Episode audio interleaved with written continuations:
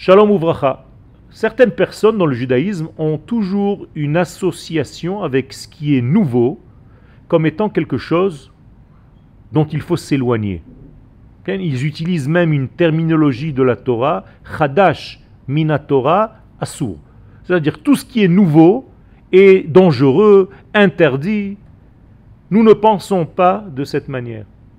Il faut vivre avec le temps dans lequel nous sommes. Et au niveau de l'histoire, et au niveau de l'enseignement, et au niveau des techniques modernes, des technologies modernes de ce monde. C'est une évolution normale et naturelle de ce monde. Il ne faut pas avoir peur. Il s'agit tout simplement de savoir comment intégrer toutes ces technologies au service de cette volonté divine qui doit passer par nous. Donc encore une fois, n'ayez pas peur.